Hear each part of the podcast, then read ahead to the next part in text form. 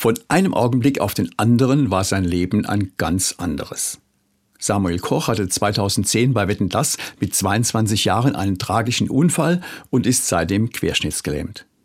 Gerade hatte er die Aufnahmeprüfung für das Schauspielstudium bestanden und dann saß er im Rollstuhl. Sein Studium hat er dennoch gemacht und er hat auch jetzt ein festes Engagement am Theater. Er scheint sein Leben so anzunehmen, wie es nun ist.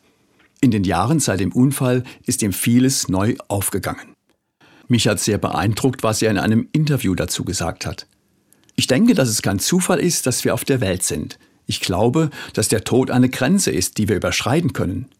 Deshalb versuche ich, Nächstenliebe und das, was in der Bibel steht, zu leben. Schafft jede Unterdrückung ab, helft, wo ihr könnt, habt keine Angst. Fragen, die dem Zeitgeist entsprechen, wie was kann das Leben mir bieten, die drehe ich um in was kann ich dem Leben bieten. Ganz praktisch versuche ich, mein tägliches Sinnen auf diese Dinge auszurichten.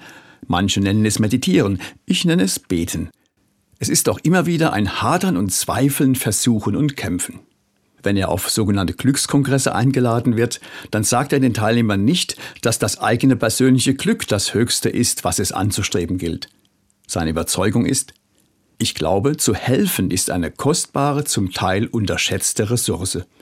Es hilft mir immer wieder, mich nicht ständig um mich selbst zu drehen, sondern auf mein Umfeld zu blicken, die Perspektive zu weiten, zu schauen, wo bin ich nützlich.